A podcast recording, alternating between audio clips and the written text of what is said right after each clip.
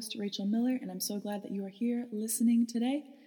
We are in the middle of nature sessions right now. We've talked about the clouds and the sun, and today we're talking about grass. And you might be wondering a couple of things. One, why, if this is called the Life is Hard, God is Good podcast, are we talking about nature? And two, why are we talking about grass? So, first of all, we're doing nature sessions because this podcast is all about being real about the hardships that we face in life, because this life does have troubles and hardships and hard circumstances, but we can find God's goodness in the midst of it. We know that He is good, He is our truth, He is our hope, and He is holy and righteous and pure, and we can have full confidence in who He is and how much He loves us, even when things are hard. He does not leave us or forsake us. So, that is why we have this podcast. And this nature sessions is helpful for us to get outside of ourselves. Because when we're going through hard times, especially especially if you're like very introspective, sometimes we can internally process everything that's going on when things are hard and focus on ourselves, focus on our circumstances, what's going to happen to us, instead of looking outward and upward. When we get outside, when we see the creation that God has made, we can see the beauty in the sky lifting our faces up to the heavens. We can look at the plants of the fields, the flowers, the trees. We can see the faces of the people who are made in the image of God, and we can remember how big this world is and how small we are, and that our circumstances are small. And if God is over this whole world, and if He's over all the peoples of the earth, then He is also sovereign over our lives and our circumstances. So when things are hard, it's important for us to see what God has made, what God has done, what He's doing, and what He will do, because we know that He will not fail and that our circumstances will pass away, but His word does not pass away. So that's why we're doing nature sessions. And specifically, we are doing grass today, which might sound kind of silly because it's not like a big monumental nature thing such as mountains or the ocean or things like that.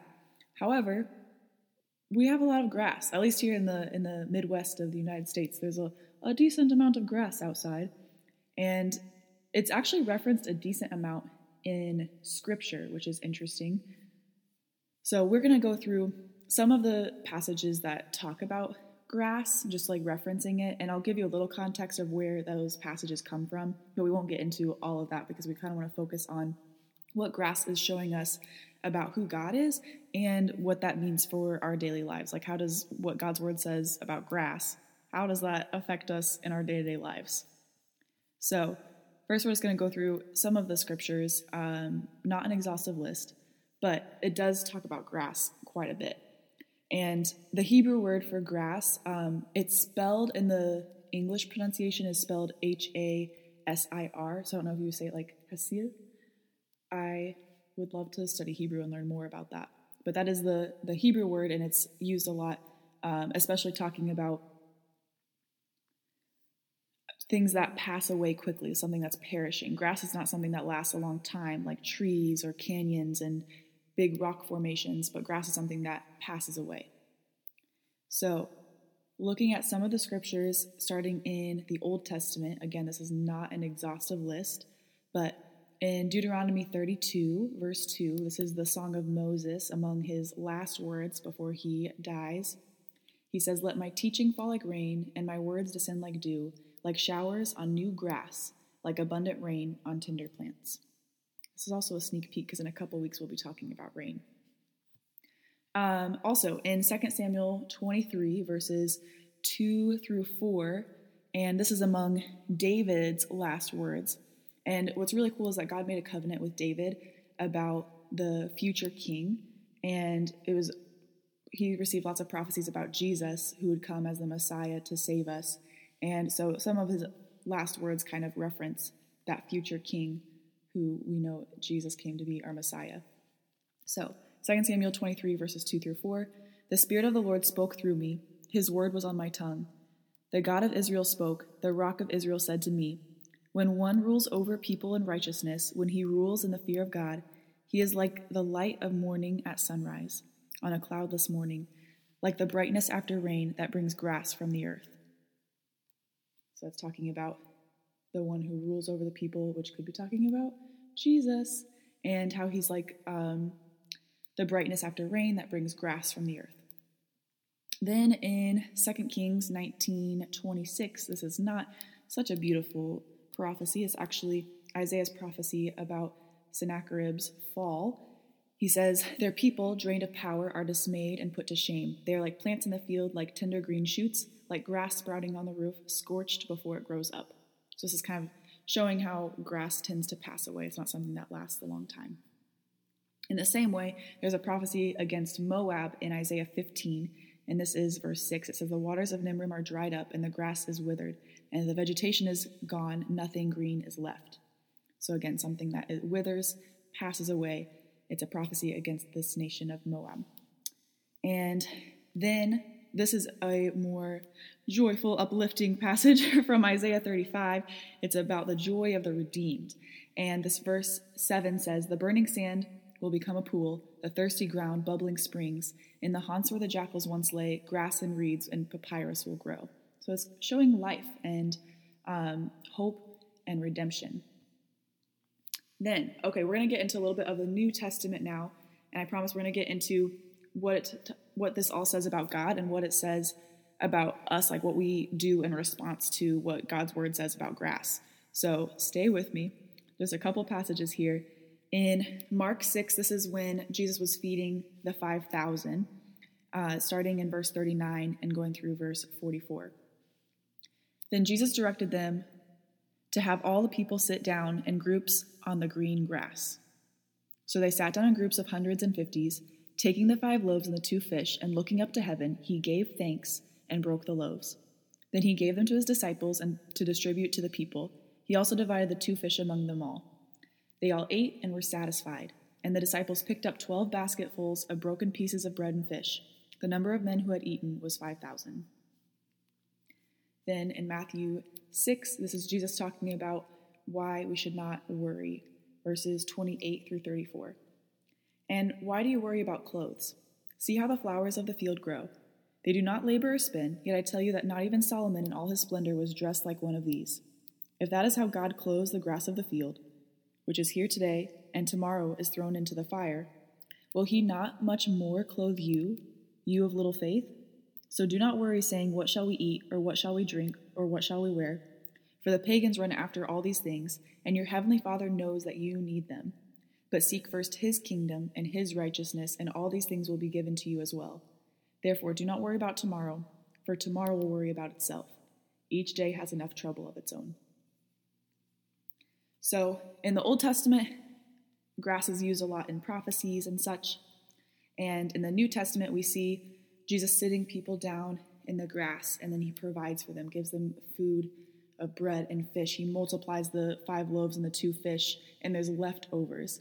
And then he also talks about how the grass is clothed so beautifully, and grass is here today, gone tomorrow. So why are we worried about God providing for us and clothing us? So, anyway, all in all, what we see in these scriptures is how grass really does pass away.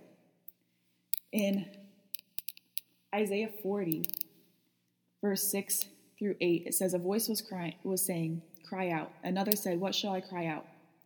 All humanity is grass. Guys, we are grass. That's pretty majestic. Not really. all humanity is grass, and all its goodness is like the flower of the field. The grass withers, the flowers fade, when the breath of the Lord blows on them. Indeed, the people are grass. The grass withers, the flowers fade, but the word of our God remains forever. So, what we can see about grass is that we are grass. We're here today, gone tomorrow.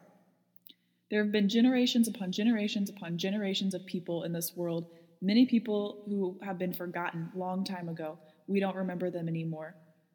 And the people who are here today, to us, it seems like everything is big, but really we are small.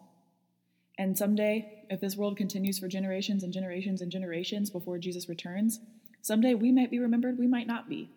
We're just grass, here today, gone tomorrow. We pass away. But what stays? The word of our God remains forever. The things that he said on creation, have been remembered through all the generations and will be continued to be remembered through all generations. His word never passes away. So, what we see about us in this is that even though we are loved and valued by our Father, and He wants us to be part of His family and to live eternally with Him, that's why He sent Jesus for us so that we could have that eternity with Him. We are not super big and significant, honestly. We are a small piece in this world. We are an important and beautiful part of this world, but it's all about Him. His word never passes away, but we will pass away. So we want to put our faith and confidence in Him and not in ourselves because we are grass and flowers. We pass away. Another thing that's really cool when we focus on the passages in the New Testament from Mark 6 and Matthew 6, we see how Jesus sits the people in the grass and he provides for them. And then we see how God clothes the grass and much more he will clothe us. So we see that he provides for us. And in Psalm 23, it's the passage about the Good Shepherd. It says that he lets me lie down in green pastures. He leads me beside quiet waters. He renews my life. So he provides us with rest as well. He gives us rest. He is our shepherd. He guides us into green pastures. So it's important for us to see him as our shepherd. He is sovereign over all. He's sovereign over the grass that's here today, gone tomorrow, and He's sovereign over us. Humanity is grass, so He is sovereign over us. We are His. We pass away like the grass, here today and gone tomorrow. He is sovereign and everlasting. We can trust Him with our lives. He provides our every need. He gives us rest. We need not worry about tomorrow. He clothes the grass of the field. He will take care of us. So let us humble ourselves, for we are but grass, and He is glorious and full of splendor. He is ours. And there's a beautiful passage in Isaiah 51, verses 12 through 16. I, even I, am He who comforts you. Who are you that you fear mere mortals, human beings who are but grass, that you forget the Lord your Maker? Who stretches out the heavens and who lays the foundations of the earth, that you live in constant terror every day because of the wrath of the oppressor who is bent on destruction. For where is the wrath of the oppressor? The cowering prisoners will soon be set free. They will not die in their dungeon, nor will they lack bread. For I am the Lord your God, who stirs up the sea so that its waves roar. The Lord Almighty is his name. I have put my words in your mouth and covered you with the shadow of my hand. I who set the heavens in place, who laid the foundations of the earth, and who say to Zion, You are my people. My friends, what do you fear? It will pass away. His love will never pass away, and we cannot be separated from his love. Neither height nor depth, nothing in all creation can separate us from the love of God in Christ Jesus. We cannot be snatched out of his hand. Who do you fear? We are all but grass. What can mere mortals do to you? Fear the one who on judgment day will decide who, where we spend eternity. Fear of man will prove to be a snare, but those who trust in the Lord are kept safe. What are you worried about? He clothes the grass of the field, but when he made man in his image, he said it was very good. He made us for him, and he gave himself for us. He is all powerful and sovereign. He's got you in the palm of his hands. He's got you. Thanks for listening today to Life is Hard, God is Good podcast. Stay tuned as we continue with nature sessions, and next week we'll actually be talking about the ocean and his vast love for us, which is perfect for Valentine's Day coming up. So, again, thanks for joining. You can also join us on Instagram at Life is Hard, God is Good podcast. Join our Facebook group. We share prayer requests, encouragement, different scriptures, and all just to encourage you throughout the week. May the Lord bless you and keep you.